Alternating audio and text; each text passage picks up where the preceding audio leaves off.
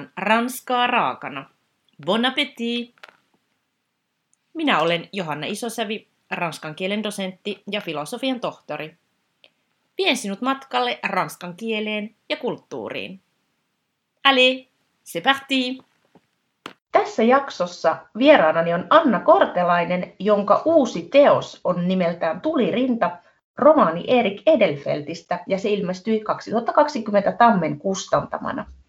Anna on filosofian tohtori, taidehistorioitsija ja erittäin tuottelias kirjailija, jolta on ilmestynyt jo parikymmentä tietoteosta ja muuta kirjaa. Hän on itse tutkinut Albert Edelfeltin elämää ja taidetta julkaissut teoksen Virginie Albert Edelfeltin rakastajattaren tarina. Lämpimästi tervetuloa Ranskaa raakana podcastin vieraaksi Anna Kortelainen. Suur kiitos. Anna, sinun uusin teoksesi on tosiaan romaani Erik Edelfeltistä. Miksi halusit kirjoittaa juuri hänestä ja nimenomaan romaanin? No Erik Pojan tarina on jäänyt mua mietityttämään jo sieltä hyvät ihmiset parinkymmenen vuoden takaa, kun mä oon ollut niin paljon hänen vanhempiensa kanssa tekemisissä. Eli, eli isänsä Albertin ja äitinsä Ellanin kanssa selvittänyt heidän vaiheitaan ja jopa jopa hänen isänsä naisseikkailuja ja äitinsä sairastamisia ja niin edelleen. Ja tietysti jo silloin mua jäi mietityttämään, että mitäköhän tämä pojan tarina nyt oikein, mitä sille pojalle mahtoi tapahtua. Ja silloin vielä parikymmentä vuotta sitten, niin mulla oli sellainen ajatus, että mä voisin tehdä hänestä ehkä joskus sitten tietokirjan.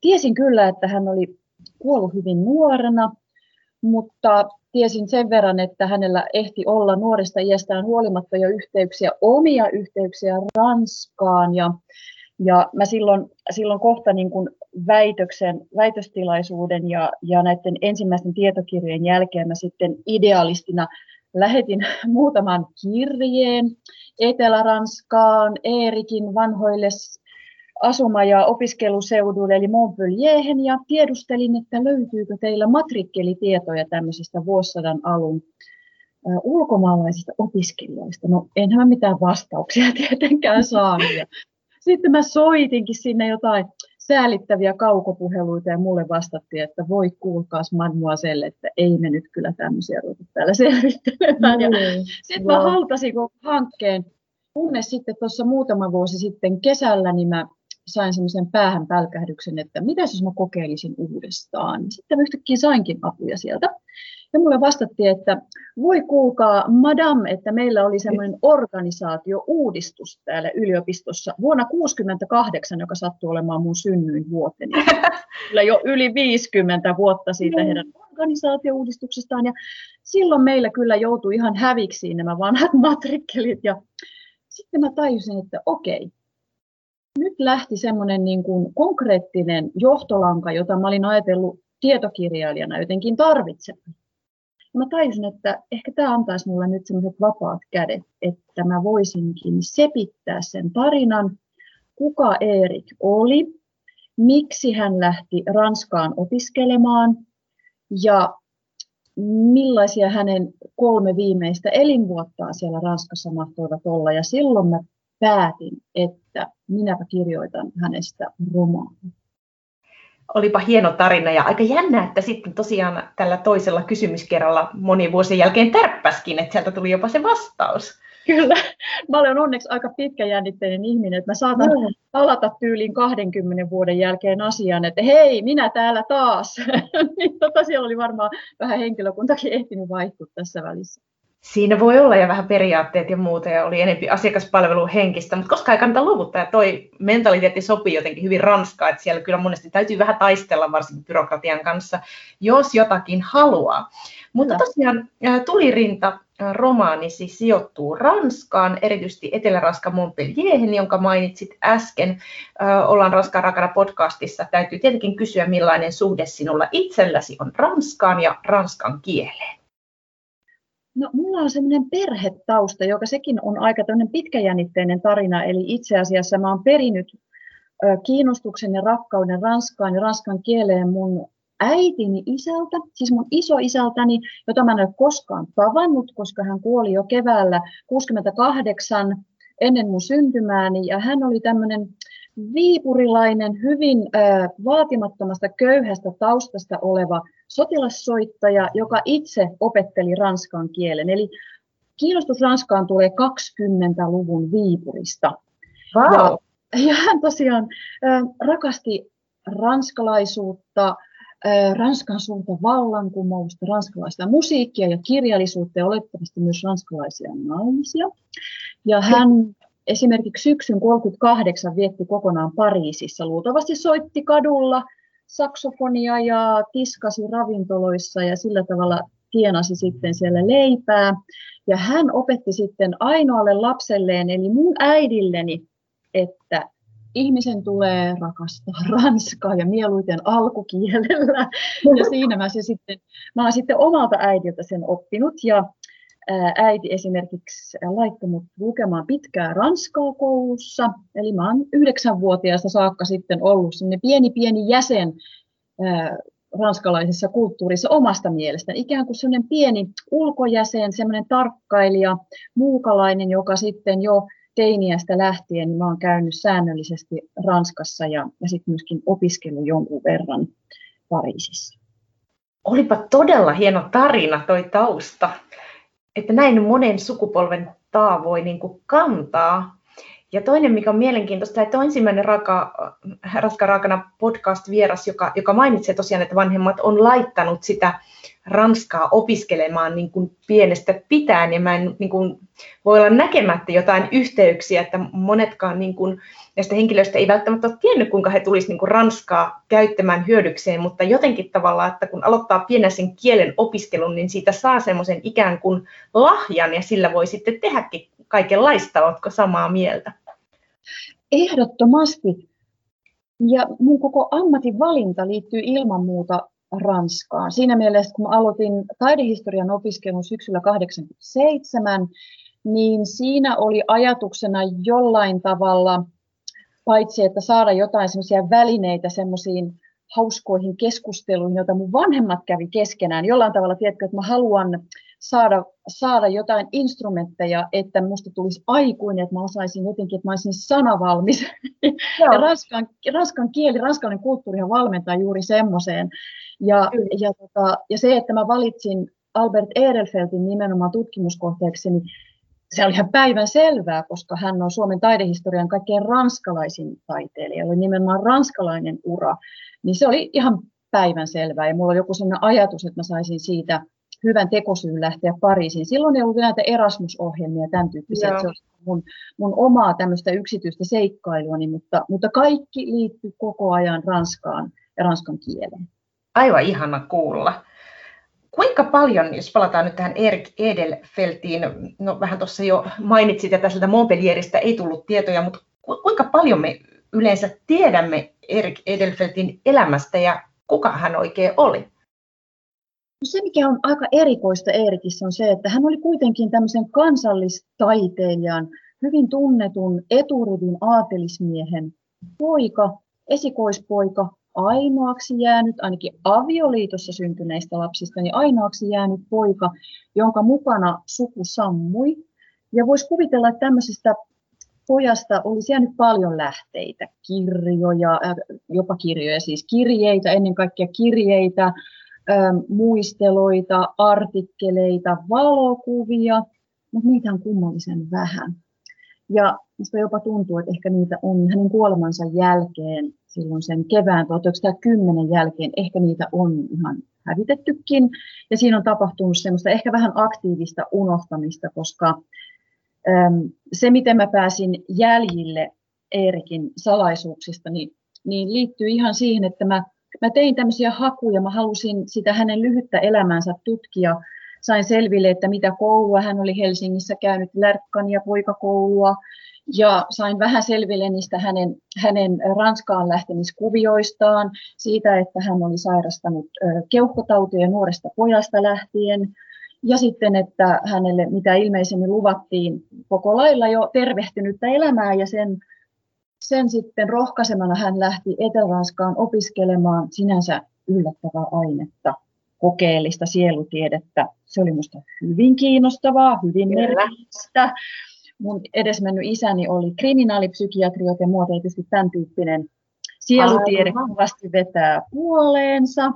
Ja mä olin, olen, olin sitä ennen jo kirjoittanut kirjan Edelfeltin suhteesta hysteriatutkimukseen ja Edelfeltin vaimon eli Ellanin saamasta hysteriadiagnoosista. Eli tämä pyöri koko ajan, tämä myöskin tämä lääketieteen historia tästä perheen ympärillä. Mutta että Eerikistä oli kummallisen vähän niitä lähteitä. Ja sitten kävi semmoinen sägä, että mä tein tosiaan näitä hakuja ja rupesin tutkimaan, että no, että keitäs ihmisiä oli sitten Eerikin hautajaisissa. Joo. Ja sieltä mä löysin muutaman ihan käsittämättömän nimen. Siis sellaisia nimiä, jotka ei oikeastaan kuulu ollenkaan tämmöisen aatelisnuorukaisen hautajaisiin. Mutta siellä okay. he olleet. Ja mä tajusin, että nyt on jotain merkillistä tässä pojassa. Hän on ehtinyt tehdä jotain sellaista, joka ei ollenkaan kuulu siihen meidän käsitykseen. Aivan. Ja, ja mä pääsin jäljille, neiti etsivä, pakkasi reppunsa ja rupesi hommiin. Ja mä löysin semmoisen tosi, tosi yllättävän taustan Eerikille, mitä hän oli koulupoikana Helsingissä puuhastellut. Ja silloin mä tajusin, että tämä on se juttu. Aivan. Tästä mä lähden nyt sitten kirjoittamaan semmoista arvoitusrakenteella varustettua, dramatisoitua romaanis, romaania, jossa mä ikään kuin lukijan kanssa alan lähestyä niitä Eerikin raskauttavia, kipeitä, aika rankkoja muistoja ja salaisuuksia. Ja tämä kokeellinen sielutiede, jota Eerik siellä Montpellierissa opiskeli, tietysti tarjosi sen hyvän kehyksen tämmöisille takaunille, jossa hän muistaa, koska se liittyy suoraan tuon ajan sielutieteen intresseihin, ihmisen muisti, assosiaatiot ja niin edelleen. Joo. Lukijathan tosiaan usein miettii sitä faktan ja fiktion suhdetta ja ymmärrät, että saattaa joskus jopa kirjailijoita niin kuin ärsyttääkin. Ja tässä kävi jo niin kuin ilmi, että, että tavallaan ei ehkä tiedetty kovin paljon, mutta sitten olit, teit vähän tämmöistä etsivän työtä ja löysit. Mutta miten sä itse kuvailisit niin kuin tämmöistä faktan ja fiktion suhdetta sun romaanissa, kun se on kuitenkin vähän sellainen teema, joka, joka lukijoita usein kiinnostaa.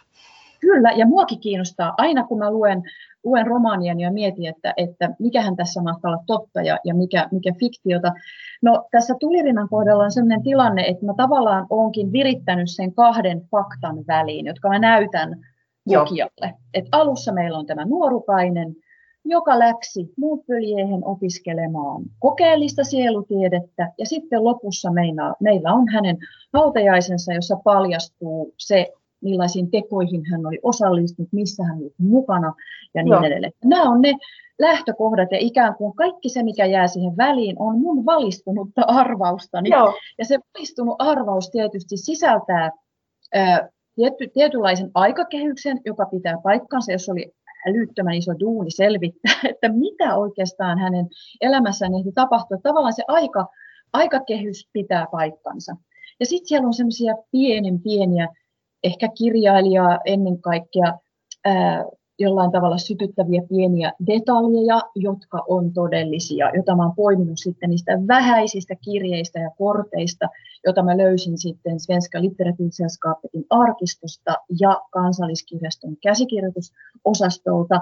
Ja ne on tämän tyyppisiä esimerkiksi, että ne toimenpiteet, joita Erik Paralle tehtiin tämän keuhkotuberkuloosin takia, ne pitää kutinsa. Ja mä oon jopa tyttäreltä, joka on kätilöopiskelija ja sitten hän on saanut sairaanhoitajan koulutuksen, niin mä oon käynyt jopa kaikki ne operaatiot hänen kanssa läpi, että hän on kuvaillut mulle hyvin tarkasti, mitä se kehollisesti tarkoittaa. Eli ne pitää todella kutinsa. Ja, se, ja siellä on tämmöisiä pieniä yksityiskohtia, mitä esimerkiksi hänen isänsä kirjoitti pojalleen kirjeissä. Et kun siellä on, mä, mä tietyllä tavalla kritisoin Edelfeltia isänä, niin se perustuu ihan tämmöisiin kirjeenvaihdon detaljeihin, jotka on mua niin kuin äiti-ihmisenä nyppinyt, että miten hän mm. voi pojallensa, nuorelle pojalle, yksinäiselle pojalle tällä tavalla kirjoittaa. Että ne pitää kutinsa. Tavallaan ne, ne kuvat, jotka mä pyrin välittämään näistä ihmisistä, mä oon yrittänyt olla sillä tavalla oikeudenmukainen, että ne perustuu vaikutelmiin, joita mä oon saanut todellisesta aineistosta. Että se on mun mielikuvitusta kyllä, mutta mä oon koko ajan yrittänyt noudattaa semmoista todennäköisyyden periaatetta. Tämä on aika herkullinen lähtökohta ja tasapainottelua. Tosi mielenkiintoista. niin. Kyllä, semmoista niin kuin me toisistamme tee, niin kuin katsomme toisiamme, päättelemme, me tiedämme toisistamme jotakin, me myös päättelemme toisistamme ja toisen puheista ja kasvoista. Me, me eletään tavallaan tämmöistä niin kuin faktan ja fiktion maailmaa. Meillä on paljon, luen kiitos, meillä on paljon faktaa, johon nojautua, mutta sitten on paljon sellaista intuitiivista, jonka avulla me me tulkitsemme toisiamme ja, ja ystävystymme toisiimme ja kiinnymme toisiimme. Se meidän tunneelämä liittyy sekä faktaan että intuitioon. Jotain, jotain tämmöistä mä oon siinä käyttänyt, koska sehän on tietynlaista, niin kuin, se on ö, ihmisen synnyttämistä tyhjästä. Et Erik Edelfelt on todellinen henkilö, mutta tässä romaanissa hän on ikään kuin mun poikani. Mä jollain tavalla niin kuin synnytän tämmöisen hahmon ja yritän olla intuitiivisella tavalla oikeudenmukainen ja kertoa jotakin tästä hahmosta sillä tavalla, että lukija voisi, vaikka hän on antisankari, niin lukija voisi mm-hmm. vähän samastua tähän, tähän erikoiseen poikaan. Kyllä. No Tulirinta romaanin alussa Erik Edelfelt matkustaa Montpellierin Montpellierin Etelä-Ranskaan opiskelemaan yliopistoon tätä kokeilevaa sielutiedettä, mistä äsken puhuttiin. Ja Erik on tosiaan ollut sairaana, hän on sairastanut keuhkotautia, Välimeren ilma voisi tehdä hänelle hyvää. Minkä kohdan romaanistasi haluaisit lukea Raskaan raakana podcastin kuuntelijoille? No mä voisin lukea sellaisen kohdan, joka liittyy siihen, että juuri tämä mun pikkusen niin äidillinen suhtautumiseni Eerikiin, niin se näkyy esimerkiksi sillä tavalla, että kun mä Mä tiesin koko ajan, että tämä nuori poika tulee kuolemaan 21-vuotiaana toukokuussa 1910. Niin mä tiesin, että keuhkotautikuolema ei ole kaunis kuolema. Ja mua raasto alusta loppuun se, että mä tiedän, miten tämä tulee päättymään. Niin mä halusin myöskin sille toiveikkaalle pojalle, joka jo luuli olevansa terve, niin mä halusin sinne Montpellierin antaa hänelle elämän iloja. Ja yksi niistä elämän iloista oli se, että, että mä halusin, että hän syö hyvin, koska, koska se on niin suuri osa ranskalaista kulttuuria. Ja Joo. se myöskin Eerikin sairauteen, koska yksi keuhkotaudin oire oli se laihtuminen. Siis, mm.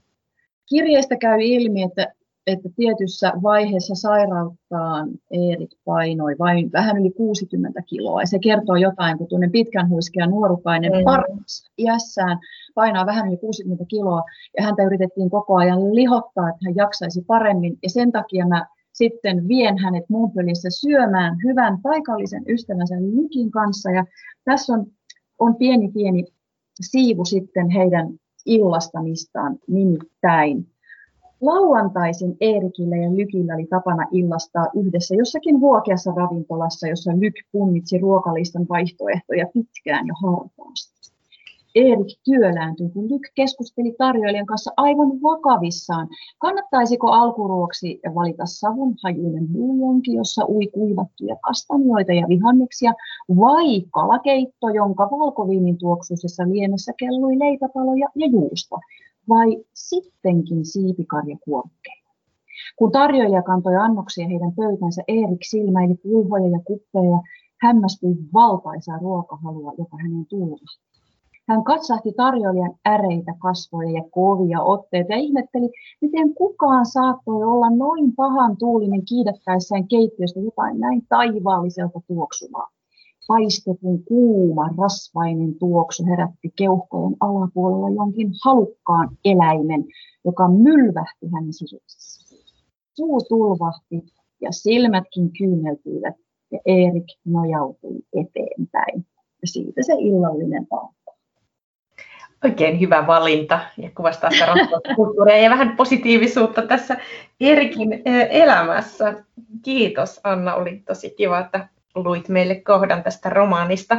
No tässä romaanissa kuvaat muun muassa tunnelmia yliopiston luennoilta, niin millaista oli eläytyä 1900-luvun ranskalaiseen yliopistoon ja kuvata myös sitä ulkopuolisuutta, mitä Erik Edelfelt tunsi ranskalaisten opiskelijatovereiden joukossa?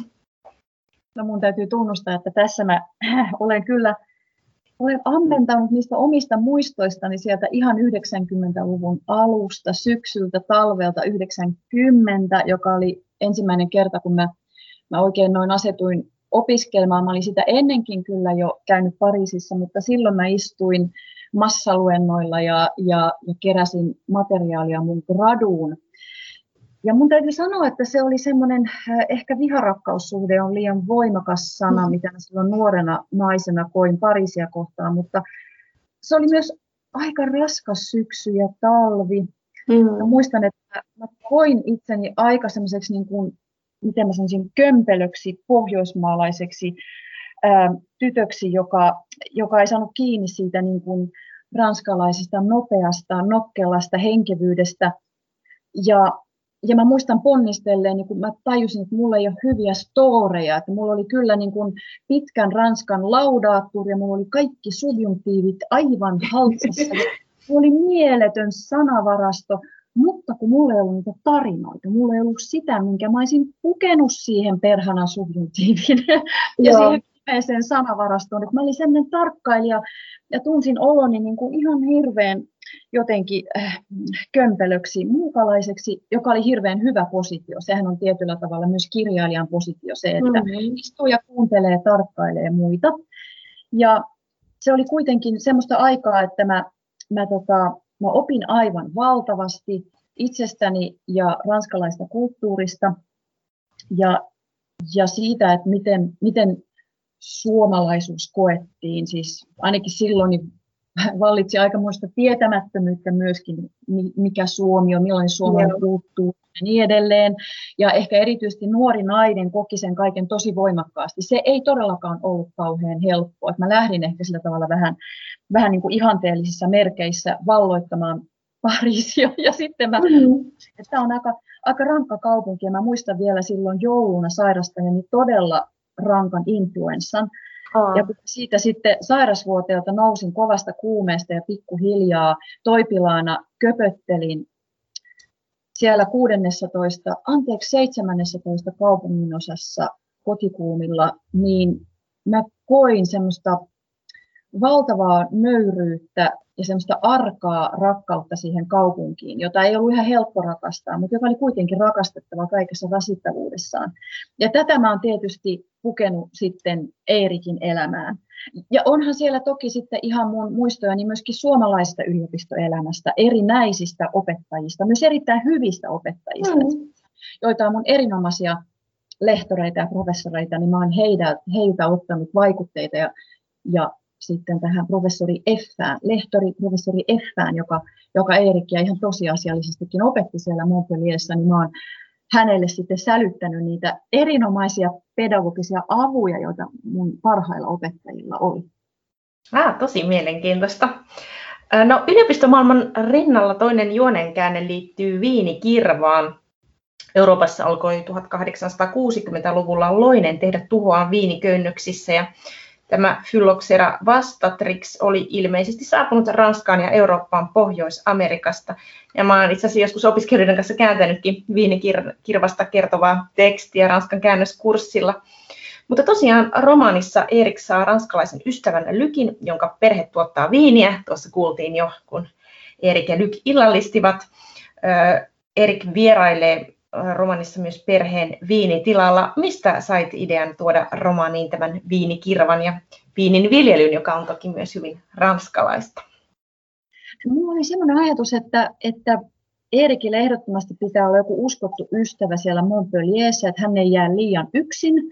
Ja sitten mä äh, keksin, että Lyk voisi olla semmoinen tiedätkö, niin kuin juureva siihen Montpellierin seutuun äh, kuuluva jollain tavalla helposti lähestyttävä hahmo. Oh, hän voisi todella olla vaikkapa viininviljelijän poika, se tuntuu maailman luontevimmalta asialta. No mä itse en ole mitenkään viinin tuntija, maistelen mielelläni viinejä, mutta, mutta tota, hyvin silleen maalikkopohjaisesti. Ja mä mietin, että okei, että mä, mä rupean penkomaan sitä viininviljelyasiaa, ja sitten mä löysin semmoisen kummallisen viittauksen tämmöiseen katastrofiin, joka oli vähällä tuhota koko viinin viljelyn koko Euroopasta. Mä olin täysin järkyttynyt. Sehän on ihan, ihan, ihan kauhistuttava ajatus. Ja että viinikirva ei oikeastaan sitä vastaan ei vieläkään löytynyt sellaista totaalista myrkkyä, että se riski on tietyllä tavalla edelleen olemassa.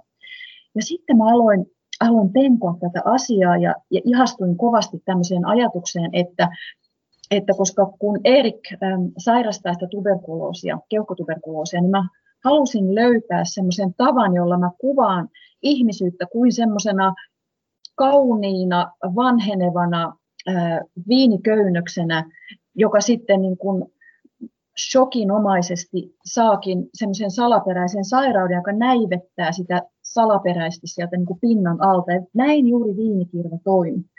Ja, ja sitten mä älysin, että mä tällä tavalla pystyn kertomaan niistä Eerikin tuntemuksista, miten hän alkaa aavistaa, että kaikki ei ole hyvin. Hänen kehossaan tapahtuu jotakin. Mä pystyn sen viiniköynnöksen ja viinikirvan avulla ja lykin, lykin työn, lykin tutkimusten avulla viemään Eerikin sellaiseen niin kuin luonnontieteelliseen maailmaan, jossa se luonto saa puhua Eerikin puolesta, jossa se luonto ja Eerikin keho ovat yhtä ja samaa. Ja, ja niin mä sitten tein muutaman retkenkin sinne Montpellieren ja, ja no. toisella sitten mä pääsin ihan oikeaan paikalliseen viinitarhaan ja, ja siellä pääsin ihan siis koskemaan sitä viiniköynnöstä, koska sitä ennen mä olin nähnyt viiniköynnöksiä vain junan ikkunasta. Nyt mä Joo. pääsin keskustelemaan siellä ja juttelemaan sen viiniviljelijän kanssa ja mä saatoin koskettaa viinin lehtiä ja niitä rypäleitä ja nähdä millaisesta todella köyhästä maasta se nousee, millainen se runko on. Ja mä olin todella otettu siitä viiniköynnöksestä kasvina. Se oli vähintäänkin niin äh, imponoiva, kun, kun mä olin etukäteen ajatellut. Tosi hienoa, että pääsit, pääsit sinne reissuun. Sekin Joo, että kirjoittaa Ranskasta pääsee käymään. Kyllä, mä viiniäkin pikkusen maistoin. Se oli no niin.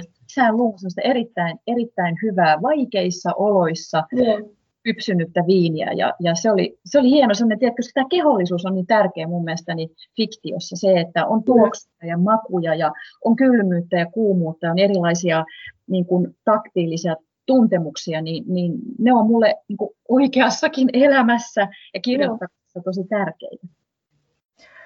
Erikin opiskeluelämää Ranskassa varjosti tämä keuhkosairaus, vaikka hän tunsi aluksi voimansa paremmin, niin vointi tosiaan heikkeni ja sairautta ei oltukaan voitettu. Ja hän yritti kovasti pinnistellä ja olla normaalissa elämässä mukana, mutta ei sitten mahtanut asialle mitään. En voi olla ajattelematta sitä, että tässä romaanissa, joka sijoittuu sinne 1900-luvun alkupuolelle, on tiettyä ajankohtaisuutta. No oli tämä viinikirvakin vielä, on monenlaista niin kuin sairautta, että 1900-luvun alun kulkutauti oli oli keuhkotauti, tuberkuloosi ja nyt taas eletään korona-aikaa, niin oliko tämä yhteneväisyys sattumaa? Se oli kyllä täydellinen sattuma. Mun täytyy myöntää, että minua on siis aina lääketieteen historia kovasti kiinnostanut. Ja keuhkotuberkuloosiin mä oon suhtautunut hyvin läheisenä asiana, koska mun, mun vanhemmat tapas toisensa 50-luvun alussa Paimion parantolassa. He olivat siis kummatkin duunissa siellä, että he eivät ole potilaita, mutta, mutta että mä oon aina suhtautunut siihen siihen semmoisena, että, että mua kiinnostaa se keuhkotuberkuloosin vaikutus äh, ihmisten odotuksiin siitä, mitä, mitä elämällä mahtaa olla, olla tarjolla. Ja on aika hurja ajatella, että 1900-luvun alussa 99 prosentilla suomalaisista oli keuhkotautitartunta. Eli se kulki läpi populaation, mm. vaan jotkut saivat niitä oireita. Et se ei ollut todellakaan pelkästään runoilijoiden taiteilijoiden tai, tai köyhälistön sairaus, sairaus, vaan se oli itse asiassa kaikilla. Ja, ja tota, mä kirjoitin tämän tulirinnan nämä, suurimman osan näistä niin keuhkotautiosuuksista kesällä 2017 mm. ja 2018 jatkoin, ja mä en olisi ikin maailmassa voinut arvata, että siihen tulee yhtäkkiä tällaista akuuttiutta sitten ainoastaan tuossa niin viimeistelyvaiheessa viime keväänä mä kirjoitin tätä tammi, helmi, maaliskuussa Virossa. Ja silloin tietysti mä kirjoitin sitä loppupuolta, eli mä tiesin, että nyt ollaan siirtymässä siihen vaiheeseen, kun tauti voittaa Eerikin.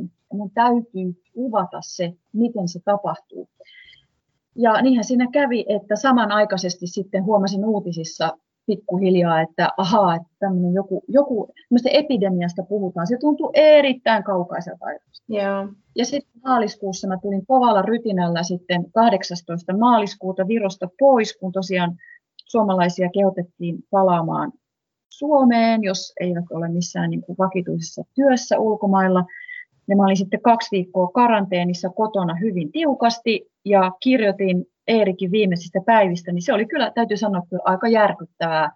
se oli niin kuin omassa kehossa se, se sairauden pelko tietenkin ja, yeah. ja sitä niin kuin tunnusteli ihan niin kuin jokaista, niin kuin tavallaan jokainen hengähdys oli semmoinen erityinen. Ja varmaan moni koki tämän silloin keväällä, kun ei vielä oikein tiedetty, että miten tämä etenee. Että jokainen suupalakin, kun mä söin silloin keväällä tässä ruokapöydän, tämän saman ruokapöydän ääressä, missä mä oon nyt, joka ikinen suupala tuntui hirveän erityiseltä. Kaikki aistit oli hirveän tarkkana. Kaikki äänet, mitä tuli kadulta, raitiovaunun ääni, jossa lähellä pahdetaan kahvia, se kahvin tuoksu, joka tuli ikkunarausta, niin mä koin ne kaikki tosi voimakkaasti. Vähän niin kuin silloin Pariisissa, kun mä olin toipilla siitä kovasta ympäristöstä, niin tämä kaikki herkisti sille, että, että nämä asiat ei olekaan historiallisia, että epidemiat tulee takaisin ja kuolevaisuus, me ollaan edelleen hyvin kuolevaisia, me ollaan hyvin haavoittuvaisia ja se oli aika tärkeä kokemus minulle. Joo, sitä niin kuin ehkä välillä jo vähän ehti, ehti unohtua, koska tämä on kuitenkin sanotaanko, että tämän ajan ihmiselle niin uusi, uusi kokemus aika lailla. Joo. Tämä koronaepidemia. No Erik Edelfeltin elämä päättyi keuhkotautiin vain 21-vuotiaana, mutta hän eli hyvin rikkaan elämän ja me ei tosiaan kaikesta olla, olla keskusteltu, että me jätetään lukijalle näitä yllätyksiä sinne, mutta tosiaan monenlaista tapahtui Erikin elämässä. Mitä luulet Anna, mitä me nykysuomalaiset voisimme oppia häneltä? No se elämän tehtävä, jonka Eerik oli itselleen valinnut ja jonka takia hän opiskeli Ranskassa, niin se elämän tehtävä hän jäi pahasti kesken. Mm-hmm.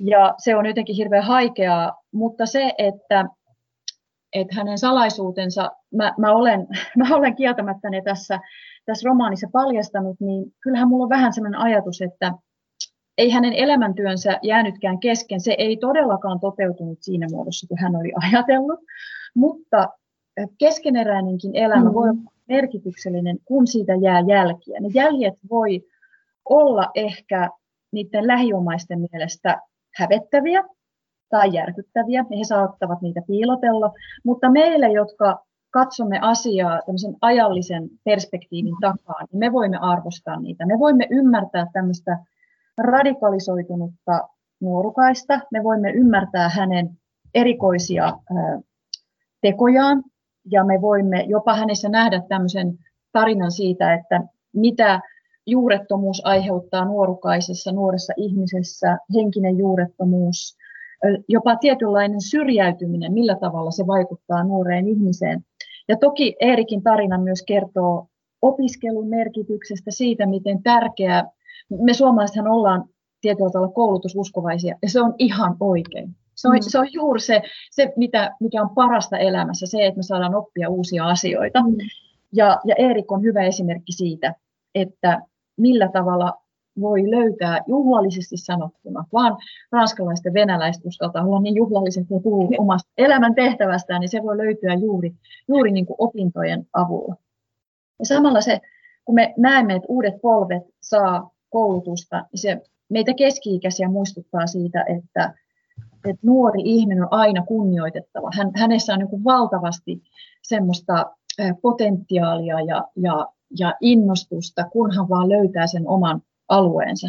Ja, ja se, siitä minusta Eerikin tarina kertoo niin paljon, että se, se semmoinen nupullaan oleva elämä, niin että muistetaan kunnioittaa sitä ja vaalia sitä ja tehdä se oman paikan löytäminen mahdollisimman helpoksi näille nuorille. Kuulostaa tosi hienolta ja on ihan, ihan samaa, samaa mieltä tästä opiskelun autuudesta. Öm, täytyy loppuun vielä kysyä, että mitä Anna on sinulla työn alla tällä hetkellä? Onko Edelfelteille kenties tulossa jatkoa vai onko jotakin muuta luvassa? No ihan tällä hetkellä äh, mä oon palannut sinne mun frankofiilisen isoisäni kotikaupunkiin, eli, eli Viipuriin. Eli mä kirjoitan nyt semmoista tietokirjaa, joka on kuitenkin dramatisoitu vähän sille erikoisella tavalla, ja se liittyy, liittyy tota, talvisodan ja välirauhan ajan Viipuriin. Eli, eli nyt ollaan taas siellä niin kuin, Suomen toiseksi suurimmassa kaupungissa, jossa oli frankofiilejä ja siellä oli vaikka mitä mielenkiintoisia persoonia ja, ja joka on jättänyt meidän meidän kulttuuriin ihan yllättäviäkin perintöjä, niin kuin eräs tämä, tämä tota, rakkaus Ranskaan. Niin sekin voi tulla menetetystä viimestä. No me jäämme sitten odottelemaan tätä. Uh, mutta sitä odotellessa tulirinta romaani Erik Edelfeltistä vie meidät 1900-luvun alkuun Etelä-Ranskaan. Se kertoo yhdestä keuhkotaudin piinaamasta elämästä, mutta sairaus ei kuitenkaan estänyt Erikiä elämästä. Hän eli ihan, ihan tapahtumarikkaan elämän ja Anna Kortelainen tuo Erik Edelfeltin meille nykylukijoille eläväksi, joten kannattaa siis tarttua itse romaaniin, lukea se ja saa sitten selville ne salaisuudetkin, joista me ei tässä jaksossa puhuttu lainkaan. Oikein paljon kiitoksia vierailustasi Ranska Raakana podcastissa. Anna Kortelainen. Kiitos kovasti. Au revoir. Au revoir. Voit lukea lisää kielen ja kulttuurin ilmiöistä blogistani johanna.isosavi.com.